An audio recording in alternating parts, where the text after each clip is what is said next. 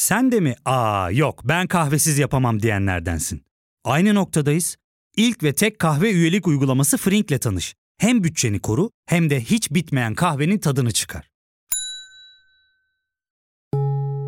Yakınlarından terapinin onlara ne kadar iyi geldiğini dinlesen de kendin için bir şeylere başlamak zor geliyor olabilir. Ya da sevdiklerine yardım etmeye istekliyken kendi ihtiyaçlarını görebilmek.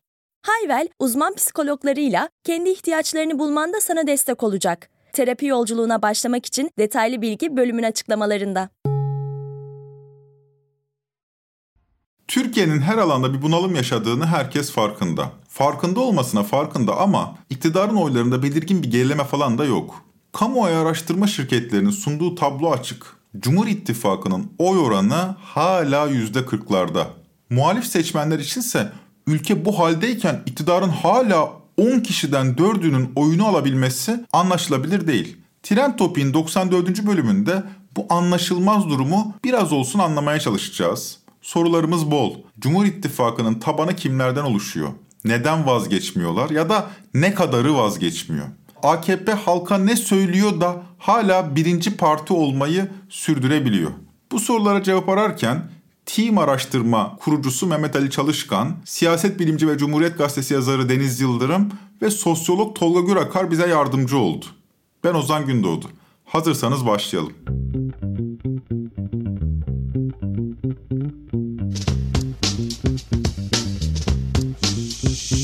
Team Araştırma dindar seçmenlere dönük kapsamlı bir rapor yayınladı. Raporda Cumhur İttifakı'nın oy oranını %44 olarak tespit etti. Ancak bunlar içinde 20 puanlık kısım yani toplam seçmenlerden her 5 seçmenin biri son derece kararlı bir şekilde iktidarın arkasında duruyor. Team araştırmanın kurucusu Mehmet Ali Çalışkan bu seçmen grubunun bakış açısını Trend Topi'ye şöyle açıkladı. Bu grup böyle sorunların içinden geçtiğimiz kanaatinde değil. Bu grup toplumun diğer kesimlerinden ayrışıyor. Nasıl Bu ekonomik kriz yok mu hocam onlara göre? Yok diyor. Yani Türkiye ekonomisi kötüye gitmedi son 5 yıl içerisinde diyor. Bugün bir ekonomik kriz yaşamıyoruz diyor. Ya da yaşadığımız şey Türkiye'ye has bir ekonomik kriz değil diyor. İşte pandemi dönemi, dünyanın da yaşadığı bir krizden geçiyoruz, biz de geçiyoruz diyor. Ya da mesela işte bizim üzerimize yönelen büyük baskılar, dış güçlerin baskıları var, onun Türkiye'deki yerli işbirlikçileri var, iktidarı devirmek için harekete geçen hamleler yapan gruplar var diyor ve bu nedenle de ya sorunların olduğuna inanmıyor ya da sorunların hükümetten kaynaklandığına inanmıyor. Yani sorunların müsebbibi olarak hükümeti görmüyor. E, hatta muhalefeti de bu sorunların temel kaynağı olarak görüyor.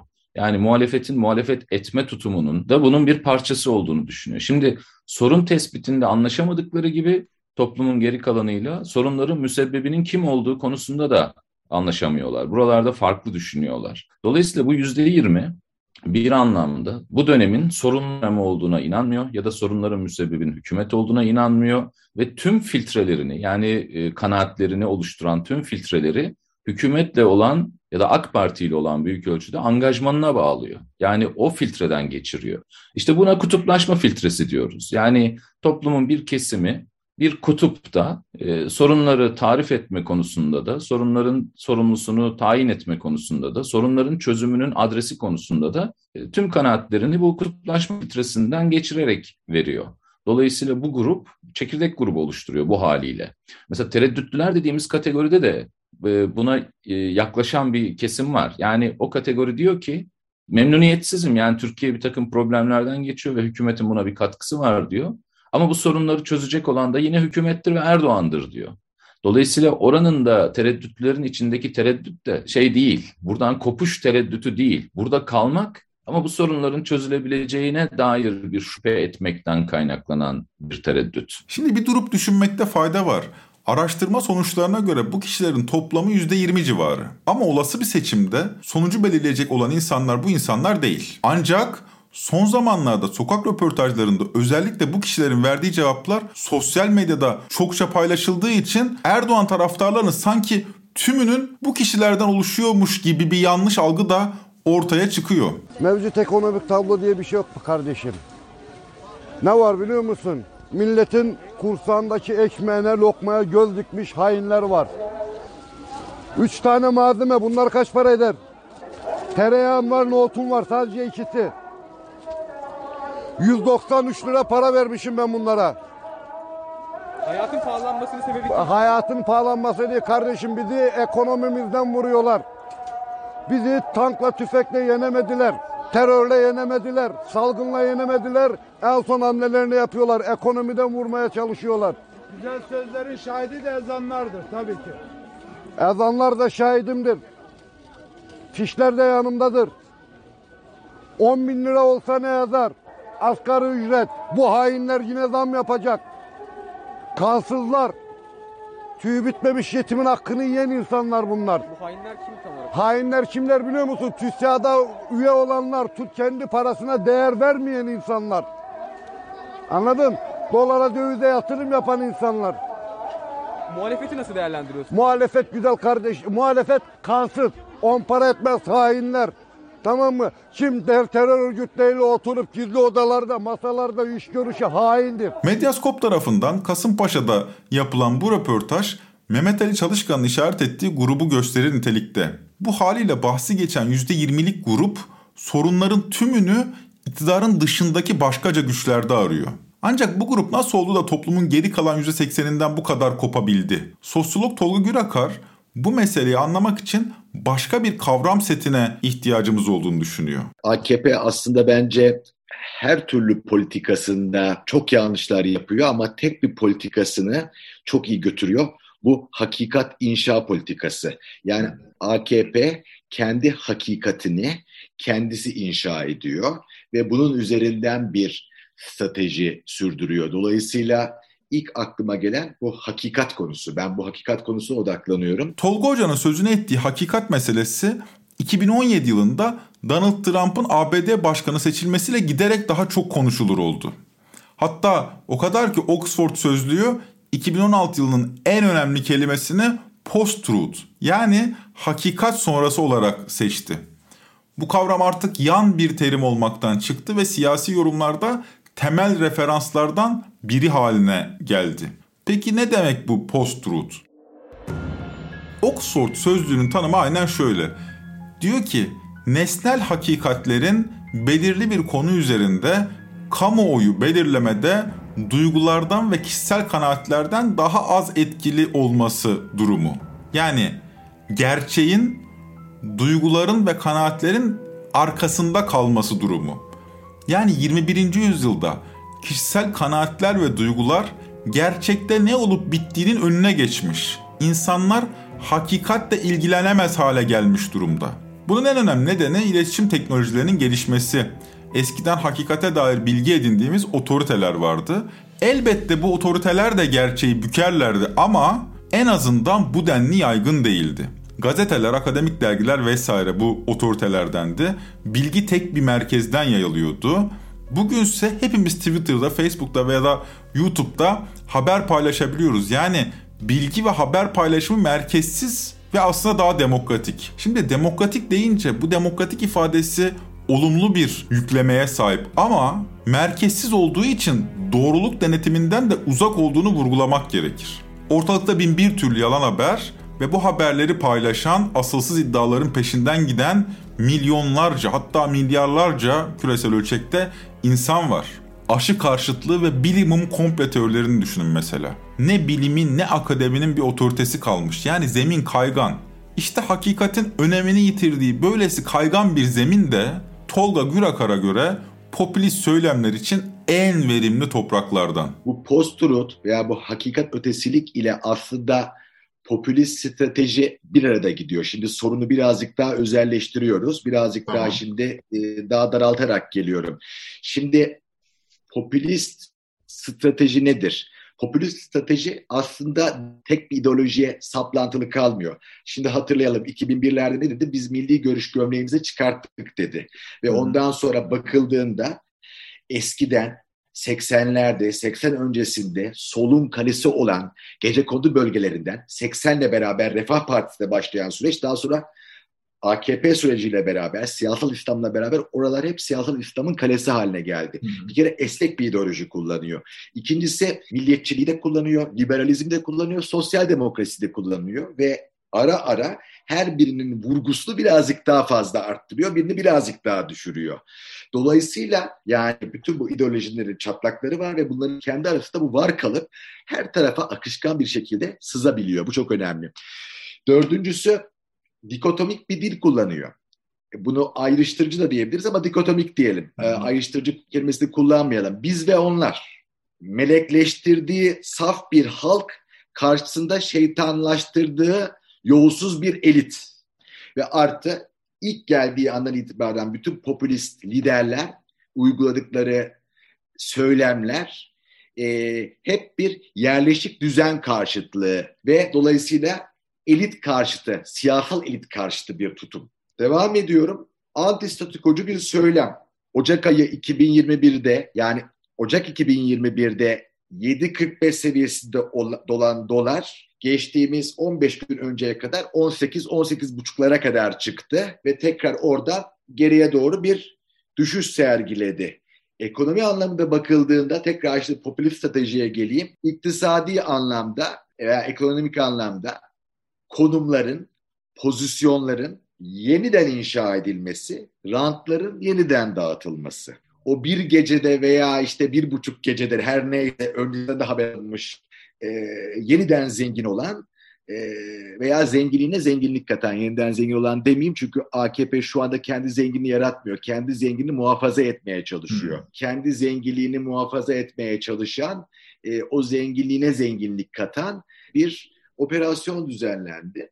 Tekrardan devam edersek şahsı öne çıkartan direkt aracısız ilişkiler ağı. Bu çok önemli. Yani şahıs ön planda ki artık bu esprilere girdi. Şahsım diyor ya gerçekten yani personalistic leadership diye geçiyor. Gerçekten şahsım yani şahsı öne çıkartan direkt aracısız. Yani arada aracı kurum olmayacak. Yani kendisi gelecek onu yapacak, bahşedecek şeklinde. Bütün popülist liderler için konuşuyorum. Sadece Erdoğan için değil. Ve kitlelerin bizim geçmiş zamanlardaki toplumsal hareketlerde görmeye alıştığımız aşağıdan yukarıya mobilizasyonu, iktidara bir baskı kurması, iktidarı zapt etmesi şeklinde değil, yukarıdan aşağıya şekillendirilerek yukarıdan aşağıya bir mobilizasyon, kitlelerin mobilizasyonu. Hı. Yani tamamen bir e, toplumsal mühendislik aslında. Dolayısıyla bütün bu perspektiften post-truth kavramına, popülist liderlik, popülist strateji ve popülist söyleme bakıldığında aslında işte bu yüzden bu hakikat inşa politiği üzerinden ki AKP bunu yapmakta gerçekten AKP sonrası dönemde bu e, gerçekten literatüre girecek kadar başarılı olduklarını düşünüyorum. Bakın literatüre girecek kadar. Bunu sürdürmek çok kolay değildir. E, AKP bunun literatürünü ve tarihini yazıyor. Hakikat karşısına yeni bir hakikat kurmak yeni bir şey değil. Erdoğan'ın da en iyi yaptığı şeylerden biri kendine özgü bir hakikat inşa etmek. Dolar 18 olurken iktidarın hakikat söylemi dış güçlerin ekonomi savaşı oluyor. Ertesi gün dolar 6 lira düşüyor.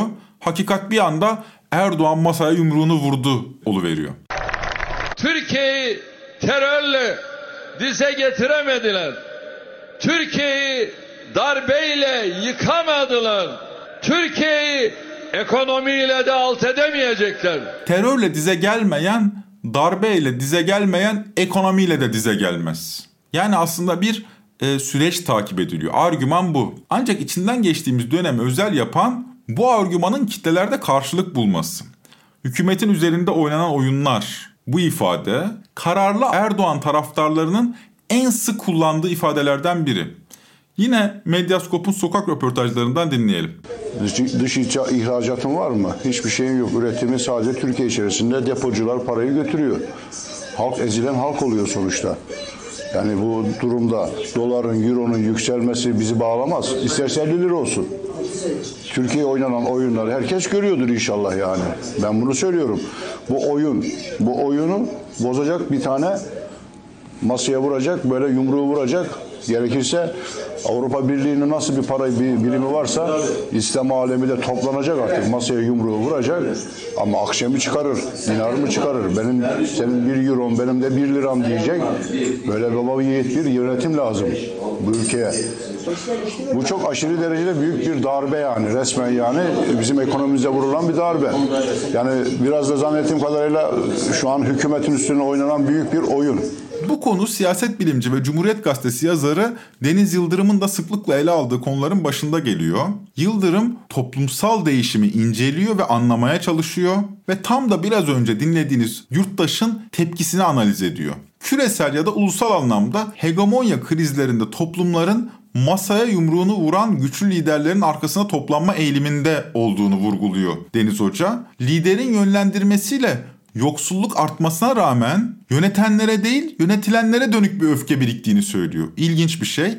Yönetenlere değil yönetilenlere dönük bir öfke birikiyor kriz anlarında diyor. Buradaki öfke ya da aşırı fanatik bağlılığı e, hani biraz e, bağnazca bağlılık bu çünkü hiçbir sorgulamaya izin vermeyen e, ve düşmanlaştıran karşısındaki görüşleri e, bir bağlılık şekli. Bu zaten Türkiye'deki iktidarın ve ortaklarının yarattığı siyasi dil, siyasi iklimden besleniyordu. O yüzden aşağıdan yukarıya bir öfke mi yoksa yukarıdan aşağıya pompalanan bir öfke mi olduğu konusunda bir e, durmak lazım. Yani kaynağı neresi? Kaynağın önce doğru belki. Neresi hocam sizce? Gerçekten yukarıdan aşağı mı? Yani Erdoğan'ın yarattığı bir öfke mi yoksa aşağıdan zaten Erdoğan'la talep edilen bir öfke mi? Propaganda aygıtlarının bu kadar güçlü olduğu bir ortamda iktidarın bu e, öfke dilinin propagandasına maruz kalanlar dizileriyle, kanallarıyla, gazeteleriyle e, bu noktada da sorgulama ya da ayrıştırma e, ihtiyacı duymayanların ister istemez karşısındakileri böyle bir öfkeyle düşmanlaştırması şaşırtıcı değil açıkçası. Buna o yüzden çok şaşırtıcı bulmuyorum. Ama bunun dediğim gibi genellenebilir olduğunu düşünmüyorum. Şimdi ekonomik kriz dönemlerinde aslında dünyada hep şunu görürüz. Krizler, yoksullaşma, işsizlik e, artışı, pahalılık bunlar aslında yönetenlerin giderek kendilerine olan tepkinin, öfkenin arttığı dönemleri beraberinde getirir. Şimdi Türkiye'de ise e, ilginç bir şekilde biz e, yönetenleri destekleyenlerin yönetilenlere neredeyse suçlayacak şekilde öfke duyduğu bir dönemden geçiyoruz. Herhalde dünya siyasi tarihinde çok görülmüş bir şey değil bu. Ya fark ettin mi? Biz en çok kahveye para harcıyoruz. Yok abi, bundan sonra günde bir. Sen Frink kullanmıyor musun? Nasıl yani? Yani kahvenden kısmına gerek yok. Frink'e üye olursan aylık sadece 1200 TL'ye istediğin çeşit kahveyi istediğin kadar içebilirsin. Günlük 40 TL'ye sınırsız kahve mi yani? Çok iyiymiş. Aynen. Hatta şu anda 200 TL'lik bir indirim kodu da var. E hadi hemen indirip üye ol da bu fırsatı kaçırma. Terapiye başlamak, içinden çıkamadığın döngüleri kırmak, bazı yanlış bulduğun kararlarını değiştirmek ve kendinle beraber daha huzurlu bir yaşam inşa etmek için atabileceğin en değerli adımlardan biri. Hayvel ile yoğun yaşam tempona uyum sağlayarak online terapi seanslarını takvimine göre ayarlayabilirsin. Bini aşkın uzmandan sana en uygun terapisti seçebilir, podb10 koduyla indirimden yararlanabilirsin. Detaylı bilgi açıklamalardaki bağlantıda. Evet, ilginç biçimde yöneten yerine yönetilene yönlendirilen bir öfke var. Bunu başarabilmek hiç kolay değil ama başarmak bir marifet mi? Başarınca iktidar olabiliyorsunuz ama demokratik kurumların tasfiyesinin de önünü açıyorsunuz. Viral olan şu röportajı sanırım herkes görmüştür. Fiyat pahalılığının sorumlusu kim sizce? CHP'liler. Fakat bu sokak röportajlarında en radikal olanın viral olması gibi bir sorunla da karşı karşıyayız.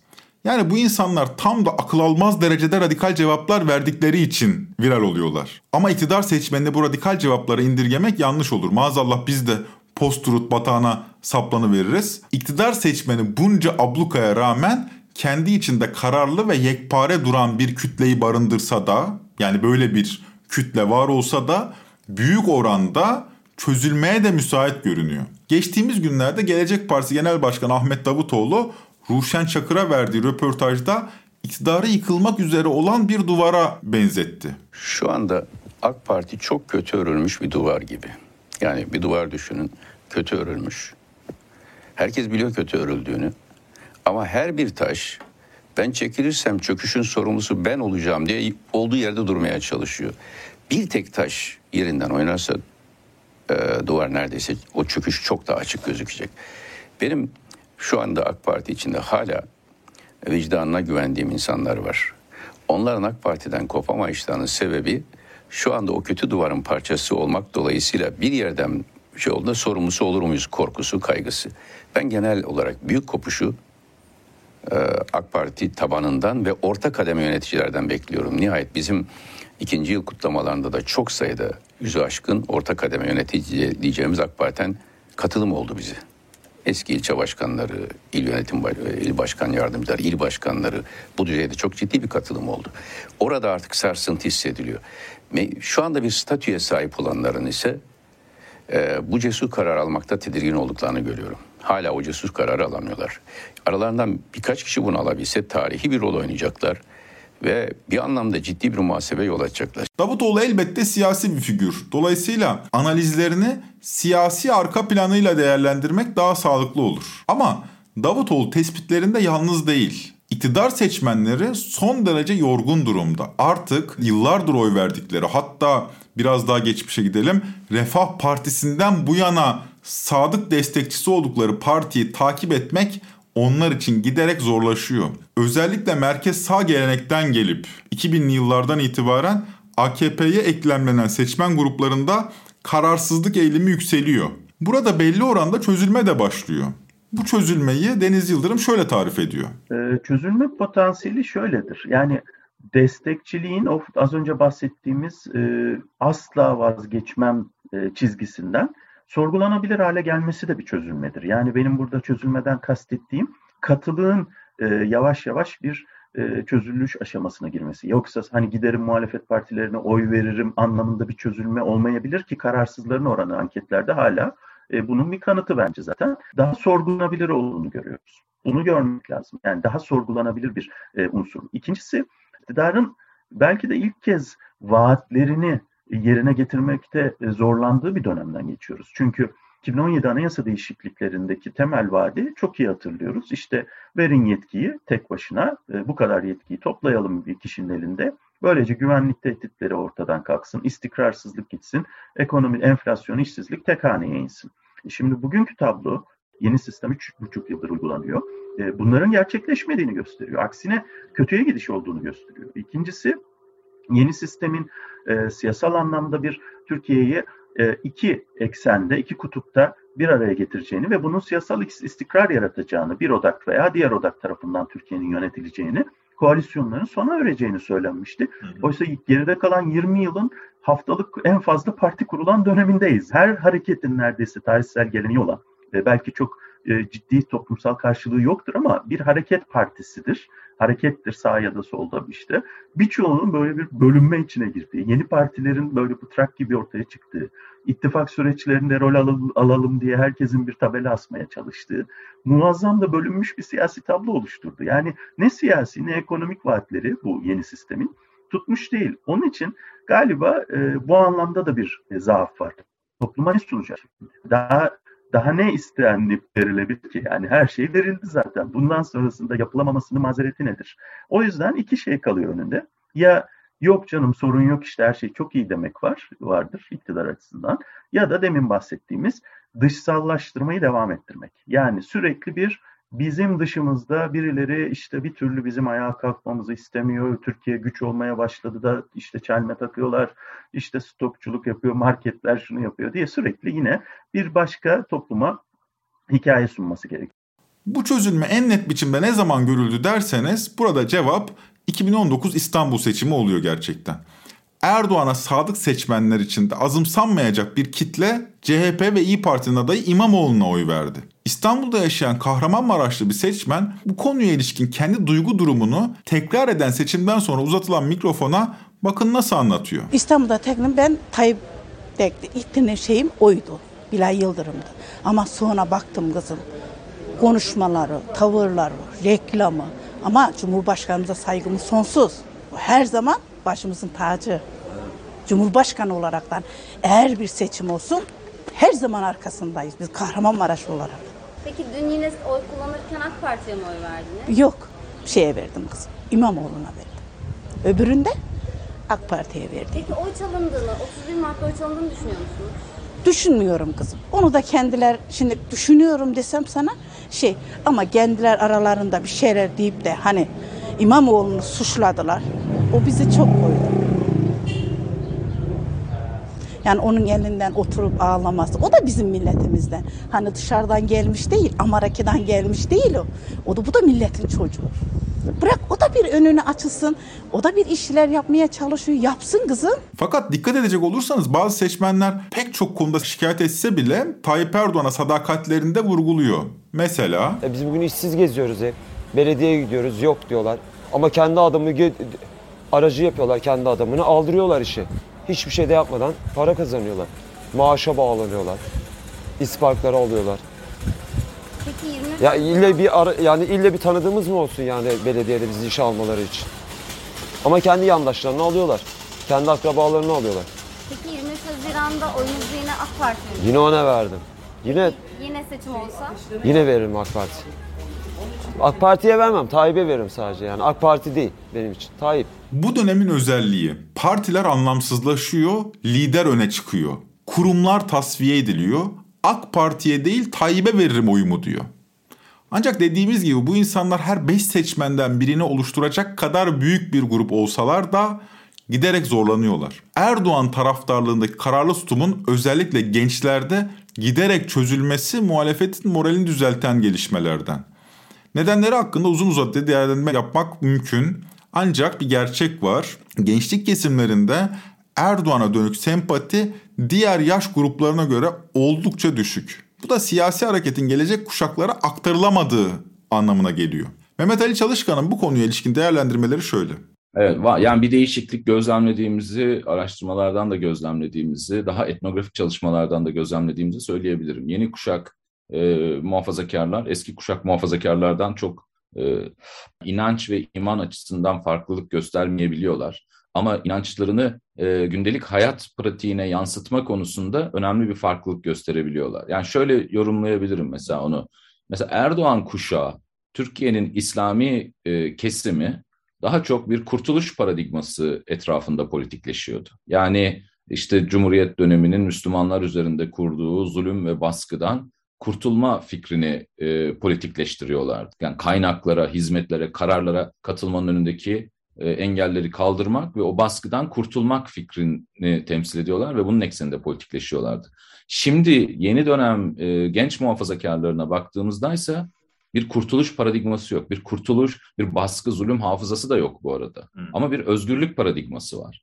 Daha kentliler, daha eğitimliler, e, eğitime daha fazla katılabilmek istiyorlar, istihdama daha fazla katılıyorlar vesaire filan. Ama mesela e, özgürlük alanlarının kısıtlandığını düşünüyorlar. Yani e, gündelik kararlarında işte ailenin, siyasetin, iktidarın, partinin filan baskısını hissediyorlar ve buradan kurtulmak istiyorlar. Dolayısıyla eski kuşak İslami kesimin kurtuluş paradigmasına karşı ben yeni genç muhafazakar kuşakta daha özgürlük talebinin yükselmekte olduğunu düşünüyorum. Ama bu da öyle kolayca AK Parti'yi terk etmek ve muhalefete geçmekle sonuçlanmıyor. Yani bu neden kopuş gerçekleşmiyor sorusunun e, iki tane e, kaynağı var. Yani cevabında iki kaynak var. Biri e, Erdoğan'ın temsil ettiği işte Türkiye'yi geliştirme, özgürleştirme, demokratikleştirme fikrinin etrafında durmak için sebep bulabiliyorlar. Uzaklaşmak için de sebep buluyorlar. İşte yolsuzluklar, imtiyazlılık, işte çıkarcılık vesaire gibi ahlaki bulmadıkları e, şeylerle de karşılaştığını düşünüyorlar. Dolayısıyla oradan kopmak için de sebepleri var, kalmak için de hala sebepleri var. Ama daha önemlisi ikinci kaynak muhalefetin performansında yatıyor. Türkiye muhalefeti bu dünyayla açık, şeffaf, e, müzakereye dayanan yani onların taleplerini duymaya dayanan ve onların taleplerini karşılayacak araçlar, söylemler, üsluplar, güvenceler ya da hukuksal güvenceler geliştirme konusunda o talebi karşılayamayan bir performans gösteriyor onlara göre. 21. yüzyılın insanının en büyük yanılgısı faşizmin tekrar Nazi üniformasıyla geleceğini sanmasıdır diyor Umberto Eco. 21. yüzyılda demokratik kurumları tasfiye ederek bizzat halkla temas kurmaya çalışan liderlere tanık oluyoruz. Kurumlar, mahkemeler, yasama meclisi her biri yerleşik düzendeki elitlerin oyuncağı gibi tanıtılıyor. Popülist liderler de kendilerini sanki bu elitlerle savaşıyormuş gibi gösteriyorlar. Hakikati bükenler kendilerini hakikat savaşçısı gibi tanıtıyorlar. Toplumsal sınıfların yarattığı çatışma sağ radikalizm tarafından ustaca kullanılıyor. Bir pitbull saldırısının ardından Erdoğan beyaz Türkler sahip çıkın köpeklerinize diyebiliyor mesela. Seçimler yaklaştıkça siyasi kamplaşmadaki değişimler daha fazla gündemimizde olacak gibi görünüyor. 94. bölümün böylece sonuna geldik. Trend Topi'yi Podbi Media ile beraber hazırlıyoruz. Bir sonraki bölümde yine burada görüşelim. Hoşçakalın.